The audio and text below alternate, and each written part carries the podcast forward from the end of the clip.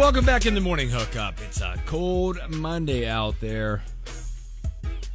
But don't worry, we got our guy, Evan Bland, Omaha, Omaha World Herald. Evan, happy Monday. Happy Monday, guys. Welcome back. Do you make it back from Ann Arbor already?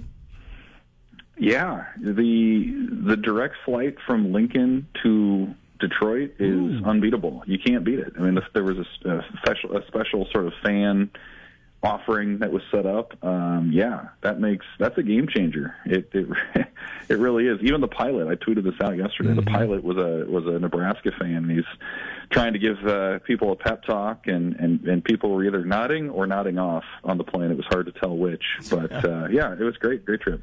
Everybody's out there trying to encourage Nebraska fans, even high in the sky. They're like, "Come on, man, it's going to be okay, guys. Better times are coming." Yeah, and and Michigan fans too. Like I was, you know, I spent uh, a couple days in Ann Arbor, and like the, the Michigan fans that I saw interacting with Nebraska fans, like it wasn't even really a, a rivalry in the sense. It was sort of a, hey, you know, you guys will be all right. You'll get back. Like Michigan's trying to console the Husker fans that went out there. You know, thanks for coming, that sort of thing. So yeah, uh, strange dynamic, strange times for sure. How uh, how cold was it? That's what I want to know. Uh, you know, obviously on the TV you could see it snowing. It looked a little windy. How cold was it? You know, on on so Friday it was actually really nice. It was like 60s, warmer than it was in Lincoln, and then on Saturday, yeah, I mean it dropped down to probably the low 30s, and so yeah, I mean you saw it on TV with the snow and everything for pregame, and then for the first quarter, which was a really cool scene, right? Like we just don't see a lot of snow games for Nebraska, and certainly not recently. So yeah, it was cold. The weather wasn't great. It was wet. It was not too windy, but just kind of a fun college football atmosphere, you know. And then uh, probably the post game was when it was the coldest because the players they go into the the big tunnel, you know, at midfield there, and and they come out and get onto the bus, and so the wind was howling a little bit. It was a little chilly at that point, but uh, really, all things considered, going to Michigan and early to mid-November, it could have been a lot worse. Uh, Evan, when you look at this game, uh, we just talked about that. It's really hard to come over, I guess, this late in the season, and you talk about this game a little bit because it's the same stuff. I think you're playing a really good Michigan team, by the way, very physical. Uh, they know who they are. They have an identity. They're number three in the country. And you look at Nebraska, and I guess what I, I guess the question would be is like as a Husker fan and as someone like uh, you know reporting on it, we got what I think what we expected to see on Saturday, right?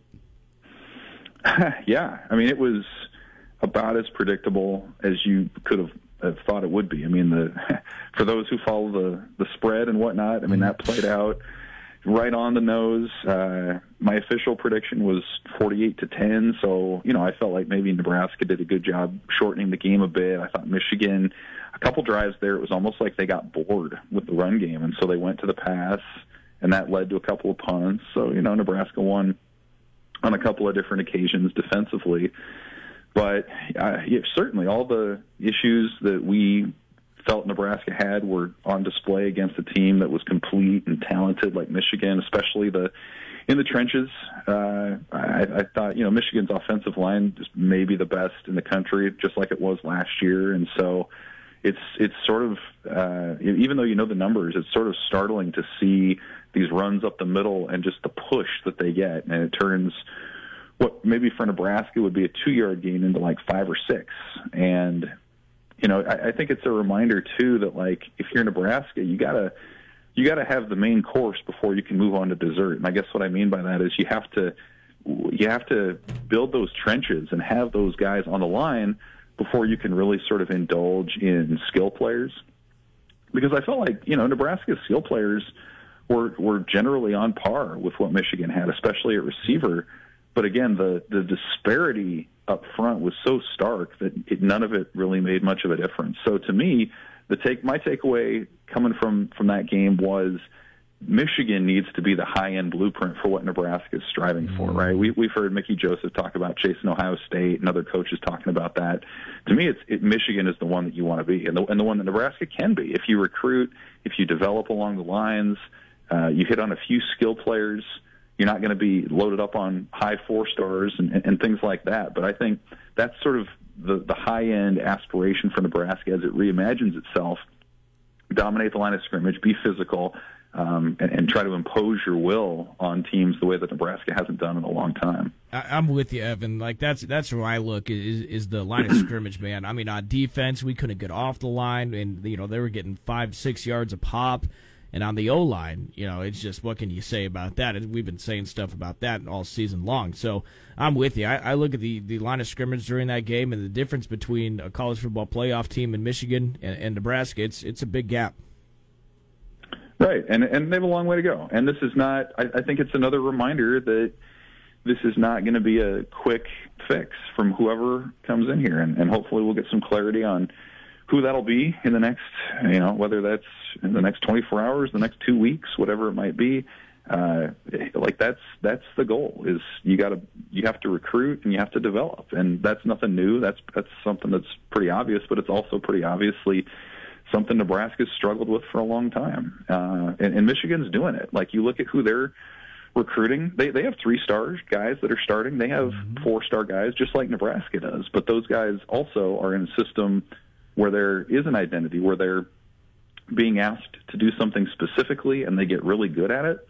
And then those guys also, uh, from where they are as freshmen to when they leave, three or four or five years later, uh, they're different. They look different. Their technique is better. All this. Whereas, how many times at Nebraska do you, do you see a guy come in and he sort of flat flatlines right from freshman year to to senior year, and then the cycle has been well. You, know, you turn your attention to the next cycle of guys, the next group of freshmen, or the next tra- round of transfers, and you hope that they're the ones that save you. And really, um, it's just it's not a sustainable model. And I think again, you look on the other side of what Michigan's been able to do, and that's that needs to be what Nebraska strives for moving forward. We got Evan Bland, Omaha World Herald, hanging out with us. Uh, Evan, uh, we, we had to play another game on Saturday. Um, I guess the question is, is on from your feeling, your opinion is. Um, I think Mickey's done a really good job with trying to build this culture, uh, having the kids keep fighting. Uh, how much fight might be left in this Nebraska team on Saturday? Well, that's something I want to ask a lot of the guys tomorrow. Is when you look at this group, it's it's a mix of guys who have not won a lot of games here either over the course of four or five years, and or it's guys who have been here for like a year or two in the portal, and you're three and seven. You're, you know, you don't know what your your quarterback situation is. You don't even really know what your offensive coordinator situation is, nope. um, depending on how Mark Whipple's feeling. So to me, your your bowl game is out your division has been out for a little while. So, what does what is the value of ending a decade of frustration against Wisconsin? I think that's re- interesting to me because mm-hmm. you know they haven't beaten Wisconsin in ten years. They haven't beaten Iowa in eight years. So, in what has been a disastrous season, how much can ending one of those long streaks sort of soften the blow. And it's not so much a pipe dream as being the 31 point underdog to Michigan. I mean, Wisconsin has its own big problems, especially on offense. Iowa, its struggles on offense are well documented.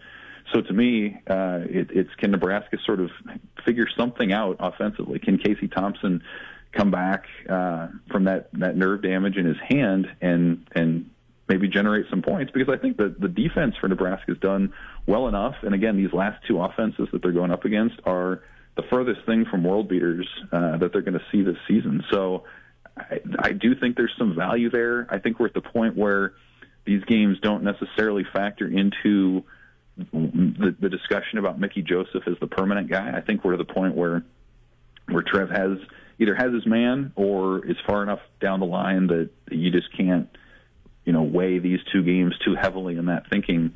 So it, it's about again sort of pride. It's about um, you know can some of these maybe the results for these last two games will be enough to convince some guys to stay when transfer portal season comes in a couple weeks. So not a lot of obvious big goals out there, but they are I think still important as this team transitions out of uh, you know again a really disappointing season into trying to retain and maybe uh, start to rebuild here in the off season coming up. We're talking to Evan Bland with the Omaha World Herald. Uh, Evan, I want to go back a few minutes ago where you brought up the question, whoever comes in here, and then you said something like if, whether that's you know in a few weeks or in 24 hours. Uh, going back to the 24 hours comment, is that something that you've heard from like a credible source, or is that uh, kind of what we've all been seeing on Twitter? Uh, kind of explain what you meant by that. Well, yeah, I mean, you know, it's hard to say, right? Like a week ago, there was a lot of buzz that something might be imminent, and it didn't pan out. And yeah, just from some folks that we talk with uh, at the World Herald, some of my colleagues too, um, you know, there's there's there's always rumors out there, so you don't know. I would I would be surprised if something happened today, but again, you don't know. And like we didn't know when Scott Frost uh, was let go. That happened, you know, in a, in a surprise email and tweet on a Sunday afternoon. So like there's it's sort of an interesting discussion about how and when the coaching news comes out because if you there's sort of this this thought that well if you announce something early this week that sort of allows you some some build up time um, to to get some hype and some excitement going this week you're on ESPN this weekend and so that can generate some excitement but then there's also sort of this line of thinking that hey let's finish out the season uh, with who we have. Let's focus on Mickey Joseph and these current players before really flipping the page to what's next. So I think it's sort of a combination of, you know, when does Nebraska want to announce it? What's what makes the most sense in terms of sort of rolling this out for public consumption, um, and, and we'll go from there. So no, I, I don't know uh, anything specific that it would be today or tomorrow, but I think again, just sort of uh, hearing some things behind the scenes that may or may not be true and, and what would make sense um, just sort of leads to some you know speculation and, and reading between the, the tea leaves uh, about what might happen. Yeah. Also, I think it's interesting. I think timing is everything. Timing could be everything on whenever this announcement or whatever who it is, and again, we're not going to speculate who it is because you've also got Saturday, which is mm-hmm. Senior Day. Mm-hmm. You got some guys that are going to be, you know, again, they have years of eligibility left there's some big names, maybe a transfer that came in and things like that. I think that's interesting about timing as well, and when they deliver whatever news happens to this team. Totally, yeah, and, and you know the the pandemic.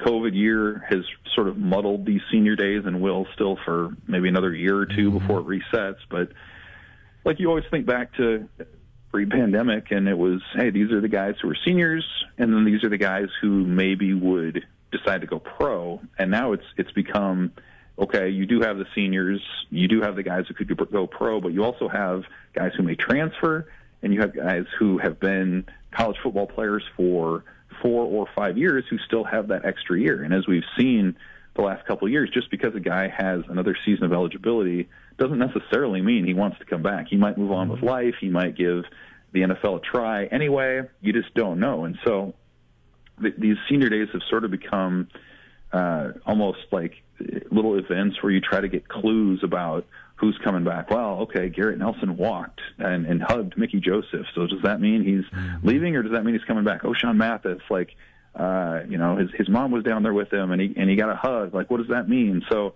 it's sort of a detective season a little bit, and, and sort of piecemealing things together about who's who's wanting to do what. But I do, like I said, I do think that there you, have to factor in how these last two games go for some of these guys because if you lose out and you're three and nine again and and you have the prospect of starting over with a new coach, like I think a lot of these guys would say, "Eh, I'm going to move on either uh, from football or from the program and go into the portal and and start somewhere fresh." But if you can find some kind of excitement, you can beat one of these teams and and see some positive results from all the work that you're putting into it then maybe you do have a little bit of momentum and you see uh, you're sort of reminded about what Nebraska can be if things get right and things get going. And so uh, I, I do think there's some some weight to these last two games in that regard. Uh, we'll find out. It's it's uh, senior day is always interesting. Nebraska gets one against a team again that it's struggled with for a long time. Sometimes weird things can happen. So uh, it's going to be fun to see how it plays out. It would definitely do the fans some good to get one of these streaks ended against either Wisconsin or Iowa. That would definitely help for us just to see something yeah. like that. You know, because it's been a long time since we've been in any any of those two games. So. Uh, Evan, uh, baseball, man, they got their uh, all nine of their 2023 commits are signed. That's uh, there you go. There's some positive news. Nobody backed out. We got signatures. Yeah, that's right. A signing day for baseball. They got their nine guys. Uh, it's it's. I mean, it was technically signing day, but like the class is really about half done. I think mm-hmm. you're probably going to see them end up with right around 15 guys when it's all said and done. They already added a junior college commit since that signing day, a guy by the name of Evan Borst, who's an infielder from Iowa Central. So, uh, you know, technically they're up to, to 10, and then you add in, they have a football recruit, uh, linebacker named Hayden Moore, who's going to try to be a pitcher also. So, you know, you could say they have technically up to 11, and then they're going to hit the junior college uh, ranks this spring and the, and the transfer portal after that. But um, yeah, I mean, we'll see how it goes. It, it's a class that I think when you look back on it in a couple of years, you're going to see it was pretty heavy, at least from the high school side, on arms. They have a lot of, uh, re- I think, really high upside arms, especially from the right side, and then um, added a number of left-handed bats and probably some guys that they feel really good about as up the middle of the field defenders. So you've got like guys like Jaden Correa in the uh, middle infield or Matt Evans, who's a speedy outfielder who guys are, or coaches are sort of likening to Jaxon Hallmark a little bit. Um, so yeah, I mean, it's, it's not a flashy class. It's not in the top 100 on perfect game right now, but it's a class I think that addresses some needs. And again, it's only half done, so Nebraska continues to work through this thing. And I think quietly they feel pretty good about the guys they're bringing in for, uh, I guess, what'll be the 2024 season. Mm-hmm. And when you look at, I always ask this question, especially with classes, recruiting classes, and obviously you got a team this year that they're trying to put together. Um, when you get a class signed, can you start to see uh, uh, like a mantra of what the class is going to be about or what the staff is trying to build? Yeah, sometimes. Uh, I think what these coaches would say is they they really have tried to find guys who love baseball, and, I, and it's kind of cliche a little bit, but like guys I, who I agree when you say that because that's a different person.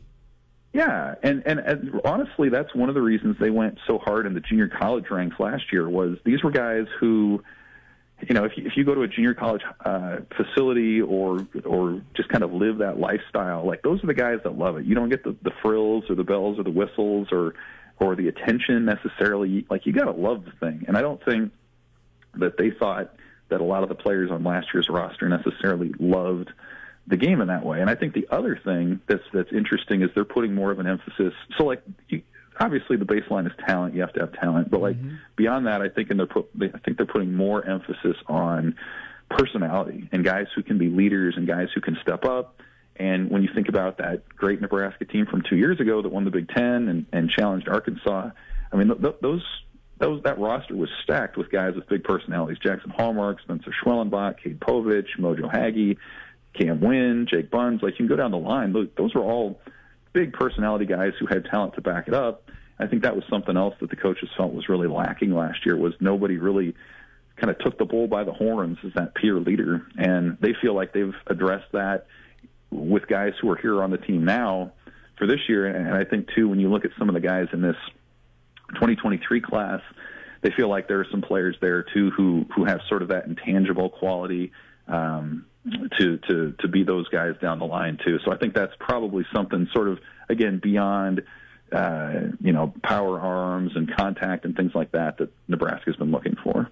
Evan, man, we appreciate it. As always, it's a pleasure to have you on the morning hookup with us every Monday, man. Take care of yourself. Stay warm out there. Thanks as always, guys. See ya. Thanks, Evan. Evan Bland Omaha World Herald right there. Good stuff. And on a positive note. Definitely. But I think they're feeling the same thing, man. We expected what we got on Saturday. Yeah. Okay. So, right. All right, let's take a break. Uh, when we come back, we're going to make fun of ourselves from the Real Red Reaction Show.